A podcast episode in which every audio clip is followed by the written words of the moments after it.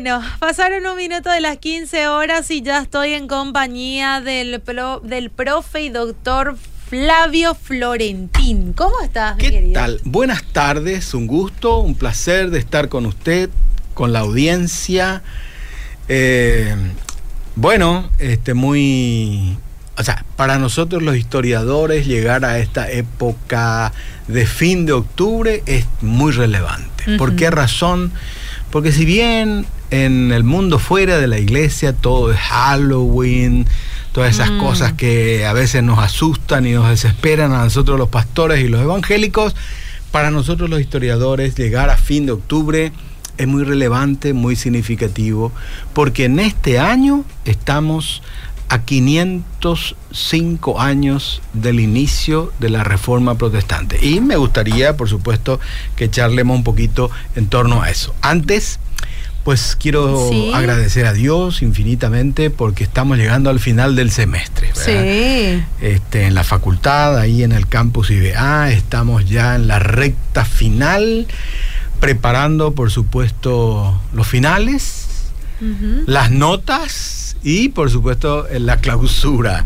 Y cada año también es muy significativo porque tenemos que despedir siempre cada año a un grupo fabuloso de estudiantes que confiamos, ¿verdad? Que ellos salen este, con mayor entusiasmo de lo que llegaron para servir a la obra del Señor. Así que estamos muy felices.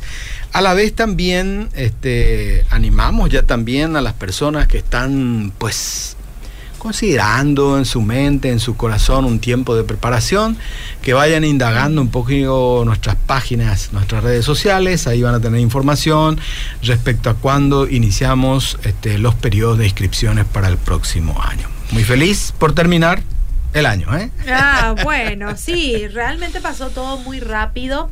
Y bueno, hoy entonces vamos a hablar de la reforma protestante. Sí, mi, mi, interés es, yo estuve pensando en esta semana, bueno, 500 años son muchos años, ¿no? Muchos años. Y por eso, por supuesto, tenemos que empezar un poquitito definiendo un poco qué es lo que entendemos por reforma protestante, ¿verdad?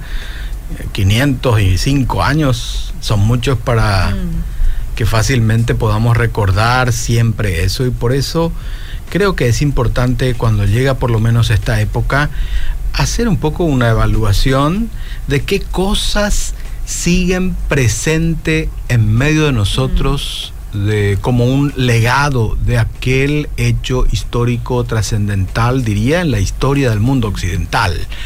Porque quiérase o no, la reforma protestante del año 1517 cambió el mundo, no solamente religioso, sino el mundo social, el mundo político, eh, todo cambió a partir de ahí. Por supuesto, no de una manera drástica, ¿verdad? Pero las cosas que se van plantando eh, con aquella reforma de 1517 va a dar sus frutos en cada centuria y me preguntaba yo, ¿verdad?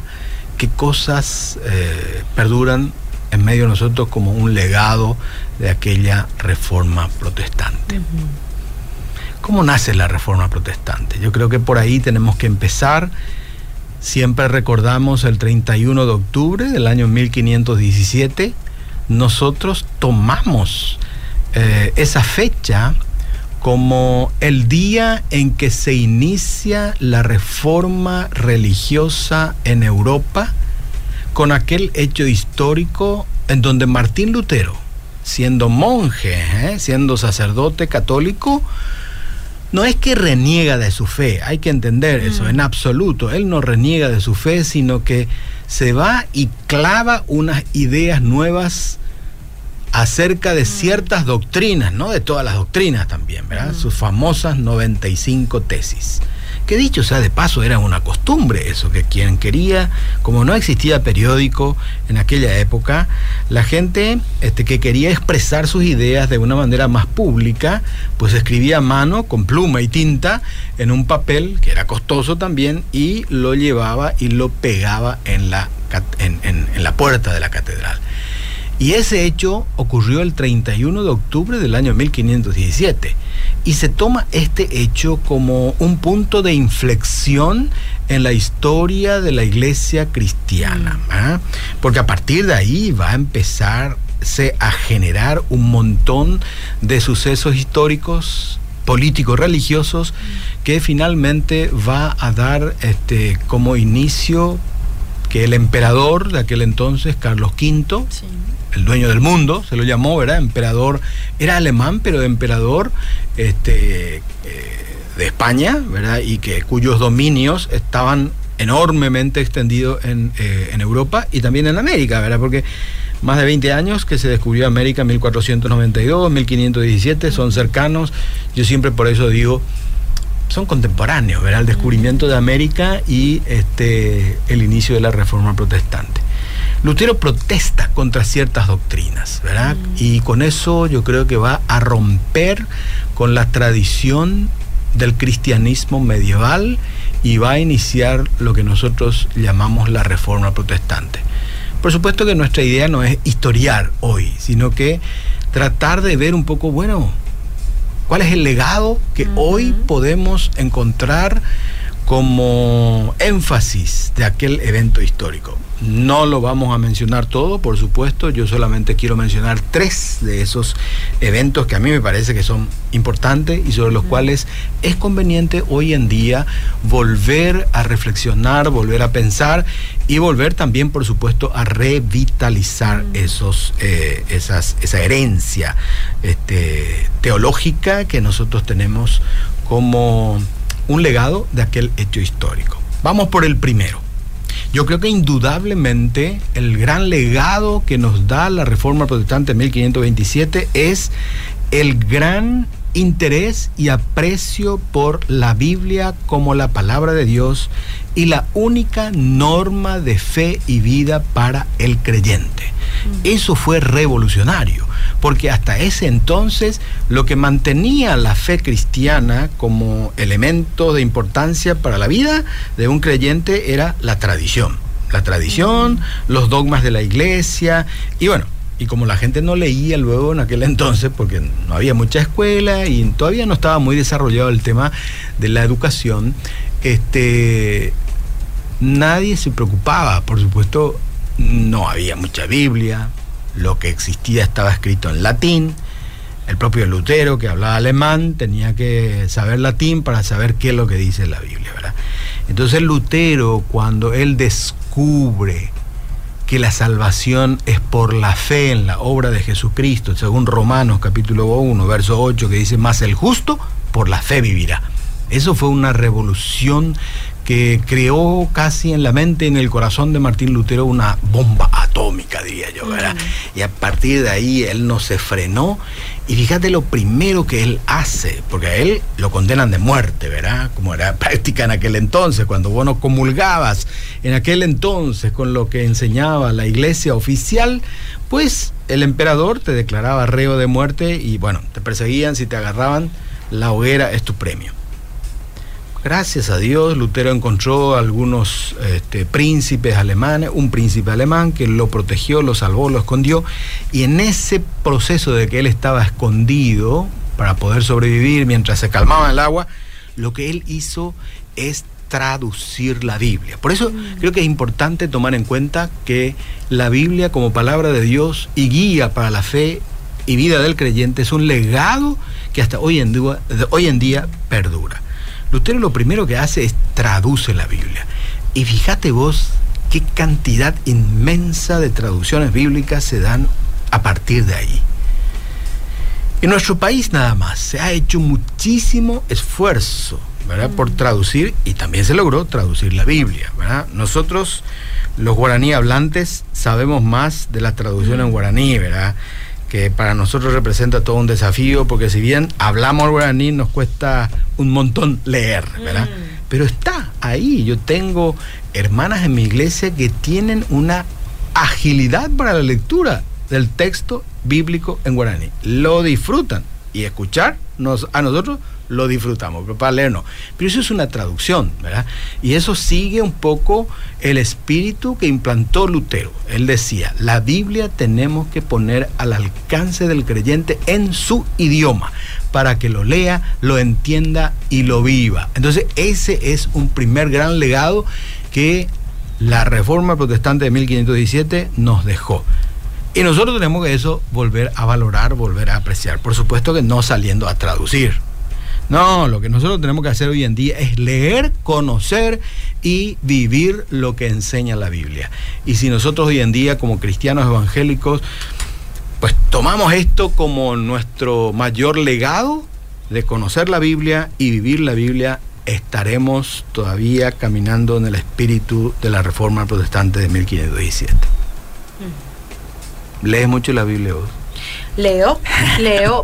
No sé si demasiado, ¿verdad? Porque también con el nene es imposible, pero leo todos los días. Qué bueno, qué bueno. Todos los días hay que leer. Tenés, un, plan de lecturas así, ¿verdad? Sí, sí, sí, sí. Tengo un plan de lectura. Eh. Fabuloso, fabuloso, porque, porque esa es la idea, ¿verdad? No se puede ser hoy en día creyente en Jesucristo y seguidor de Jesucristo si no conoces lo que la, el manual de vida para tu fe dice.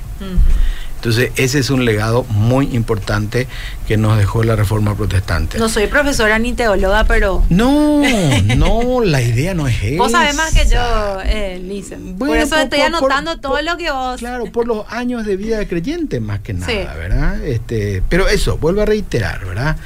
Un gran legado que tenemos que hay que apreciar, valorar, amar y, seguir manteniendo eso es la relevancia de la Biblia para el desarrollo de la vida y la fe de las personas. Mire, que para ese. Lutero fue fenomenal, porque él no solamente fue pastor, teólogo, él fue maestro también. Él escribió un catecismo para que las personas, por supuesto, como en aquel entonces no todo el mundo podía tener una Biblia, porque la Biblia de la época de Lutero pesaba como 5 o 6 kilos, ¿verdad? Porque no. no se tenía que escribir a mano, ¿verdad? Y después forrar con enorme.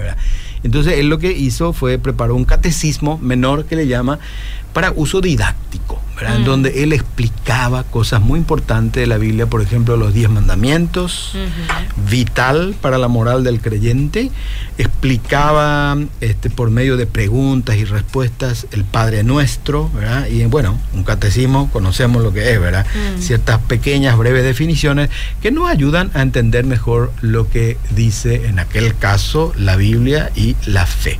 Por supuesto que yo no estoy con esto potenciando que tenemos que tener catecismo, tenemos que tener Biblia y conocer la Biblia. Estoy solamente señalando lo que Lutero utilizaba. Y ahora hay muchas facilidades de tener la Biblia. Muchísima facilidad en la mano y muchas versiones. A mí, mis estudiantes me sorprenden con cada versión que viene y enriquece eso, enriquece. Pero, pero hay que leer, hay que conocer, no solamente un versículo cada uno, cada día, ¿verdad? Porque si no vamos a quedar corto en la vida, pero hay que conocer y hay que leer. Bueno, un segundo legado que quiero mencionar en el día de hoy que nos deja la Reforma Protestante es el valor de la educación para el desarrollo de las personas. Mm. El valor de la educación para el desarrollo de las personas.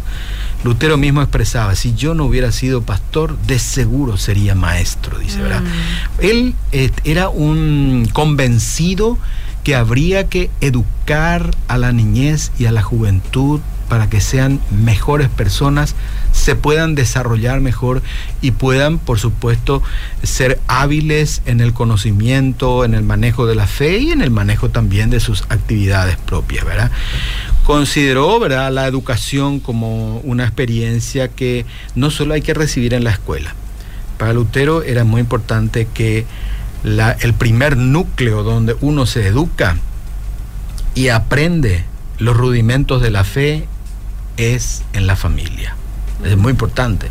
Eh, Lutero en su catecismo expresa mucho cuál es el deber de los padres, de la madre, de los hijos y señala que el hogar es diríamos así, la primera escuela donde uno se educa. No solamente en la cuestión de la fe, sino que en todo lo que concierne eh, a lo que necesita el chico aprender en la vida. Tenemos que ubicarnos, ¿verdad? plena época medieval, ¿verdad? En donde no había mucha escuela, entonces por eso Lutero decía, la familia es el primer núcleo, de donde se educa. Y la otra cosa muy interesante, para fundamentar un poco más su interés por la educación, Lutero impuso que las iglesias luteranas, que en el entonces, ¿verdad? Las católicas que después se convirtieron en luteranas en Alemania, dijo Lutero impuso que los domingos en la iglesia celebramos culto y del lunes a viernes lo convertimos en aulas de escuela. Fíjate qué innovador. ¿Eh? Qué innovador. Por eso es que hoy en día es muy fácil entender que las iglesias evangélicas apenas se edifica una iglesia, lo primero que el pastor piensa, vamos a poner una escuela acá, ¿verdad?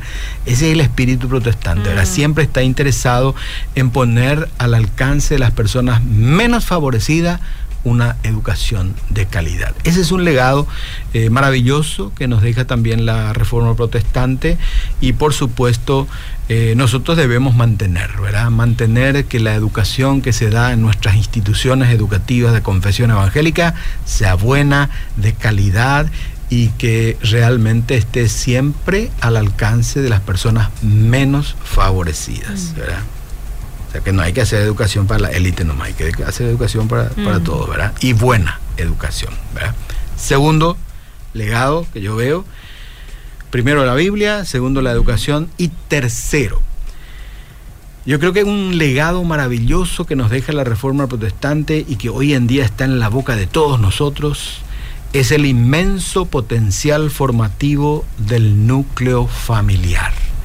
Para Lutero, la familia bien constituida, papá, mamá, hijos, era asegurar la extensión, la buena extensión del reino de Dios.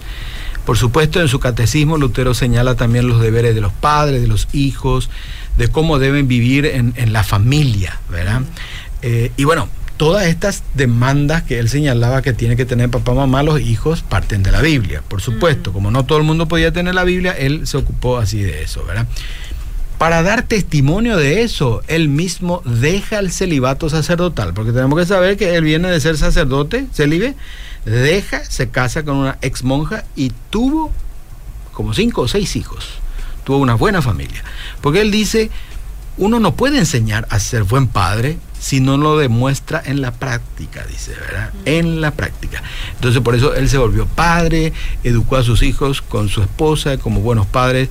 Y bueno, ese es un legado maravilloso y más todavía un desafío para nosotros en el contexto que vivimos, ¿verdad? O sea, que si nosotros los evangélicos estamos en este tiempo, ¿verdad? pues saltando, gritando, protestando, haciendo el ruido para defender un poco el, eh, el modelo de familia que queremos tener, estamos en lo nuestro, estamos en, el camino que siempre estuvimos, ¿verdad? El valorar la familia, el defender la familia, el, decir, bueno, papá tiene ciertos roles, mamá tiene ciertos roles, los hijos tienen ciertos roles, en la familia estamos este, potenciando, valorando y desempolvando un legado que desde siempre nos dejó nuestros eh, antepasados de la fe, ¿verdad? Que es el valor tremendo que tiene la familia, ¿verdad? Desafío sí. por demás, por demás difícil en estos tiempos. En estos tiempos.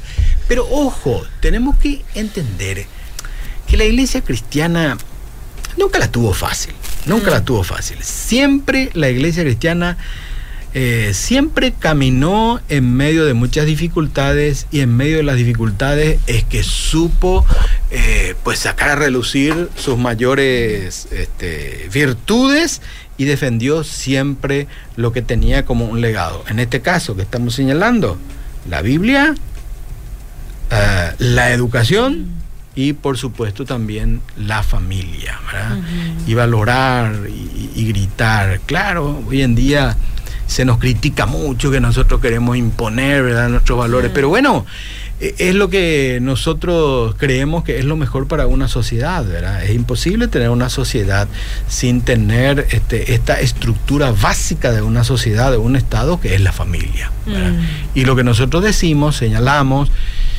y pues gritamos y defendemos también que nosotros partimos de la Biblia y ahí se señala un modelo de familia que queremos seguir manteniendo en nuestro país, en nuestros hogares, en nuestros centros educativos. Mm, tremendo lo doy. Eh, estoy viendo también mucho que en estos días, ¿verdad? Eh, que se celebra Halloween. Eh, es como que los cristianos se están concentrando muchísimo más en lo que es esa fiesta y poner que porque no se celebra y algo, ¿verdad? Cuando yo eh, creo que deberíamos también de enfocar un poco en lo que es esto de la reforma protestante, ¿verdad? En lo que realmente significa, porque al decir vos protestante es como que para la gente es como que choca, ¿verdad? Está protestando, es rebelde o lo que sea, ¿verdad? Y creo que más que lo los cristianos deberíamos de enfocarnos en estas fechas, ¿verdad? Es a lo que nosotros creemos, a lo que nosotros profesamos. ¿Cómo un cristiano, por ejemplo, podría en esta, en, en esta semana celebrar? La reforma protestante. Bueno, muy importante, muy importante este, lo que estás planteando y creo que eso nos corresponde a los dirigentes de la iglesia. Mm. Yo no puedo esperar que, un hermano tome la iniciativa de decir, pastor, vamos a dar gracias a Dios porque surgió la reforma. No tiene idea, mm. ¿verdad? No, no, no, no le puedo pedir, pero a los pastores, a los líderes nos corresponde por lo menos en el púlpito hacer una referencia. Miren, hermanos, estamos a 505 años del inicio de nuestra fe evangélica, decirle, si no querés decirlo protestante, decirlo evangélica, que para nosotros tiene mayor sentido, ¿verdad? Y bueno, ¿Y, qué significa eso? Hoy en día en Google tenemos información sobrada, no hace falta ir a un seminario para saber tres, cuatro, cinco cosas de lo que eh, representa el inicio de la fe evangélica en el 1517, ¿verdad? La Biblia como una como única norma de fe y vida, eh, que la gracia de Dios para la salvación es por la fe, ¿verdad? Que la escritura es suficiente para todo lo que nosotros necesitamos para vivir, que todos somos sacerdotes, no solamente hay algunos que son sacerdotes, sino que todos somos sacerdotes en el sentido de que podemos hablar directamente con Dios por las obras y los méritos de Jesucristo. Cosas valiosísimas para nuestra fe.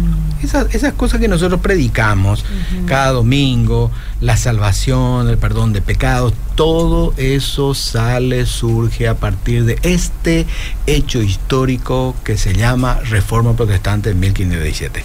Y si nosotros recordamos en el culto este domingo y decimos gracias Dios, porque a pesar de que han pasado 505 años, seguimos manteniendo ciertas cosas. Por lo menos tenemos una Biblia en la mano, levantamos mm. y cantamos y adoramos Todavía no somos demasiado perseguidos como otros países. No, no, no, para nada. Al menos acá libremente yo puedo decir que soy cristiana, incluso en las redes sociales, publicar cosas. Pero en otros países no, no. Mira que hoy en día, por lo menos en nuestro país, sucede un fenómeno que es hasta apreciado y valorado. El hecho de que vos te identifiques así como una cristiana evangélica. Te respetan. 50 años atrás es otra cosa, ¿verdad? Mm. Eso es otra cosa. Pero hoy en día eh, es muy, muy valioso que uno pueda libremente identificarse. Vuelvo a reiterar. Si nuestros amados hermanos pastores y líderes recuerdan este domingo que al día siguiente, el 31, son 500 años de haber nacido la Reforma Protestante y si quieren más información, como dicen hoy en día los profesores, googlean poco, dice. Mm.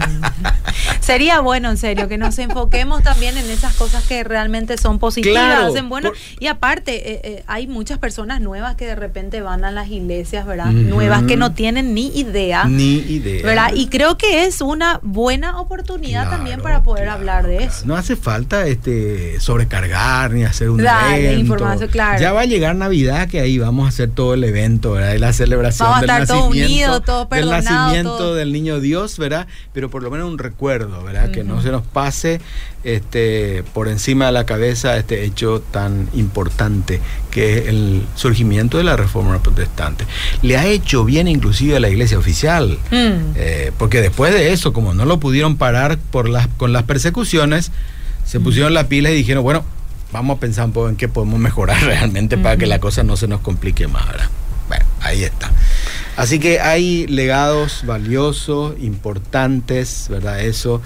Si usted como creyente tiene una Biblia en la mano, hoy libremente es gracias a que surgió la reforma protestante. Y aprovechela. Y aproveche, claro, lea y diga también gracias Señor, porque en el pasado han habido hombres y mujeres que valientemente han salido a testificar y a defender lo que creen en base a la Biblia y yo hoy tengo la Biblia en mi mano, te doy gracias por eso. Amén, gloria a Dios, ¿verdad? no, hace falta, no, hace falta, más otra cosa decir. No, si ya dijiste ya, eso del final ya, ya, ya, está completito. Ya, ya, te elevó a las alturas. Muchísimas gracias, profe. No, por favor, un placer. Aprendemos un, montón contigo. Bueno, gracias. Sí, muchas bendiciones para todos.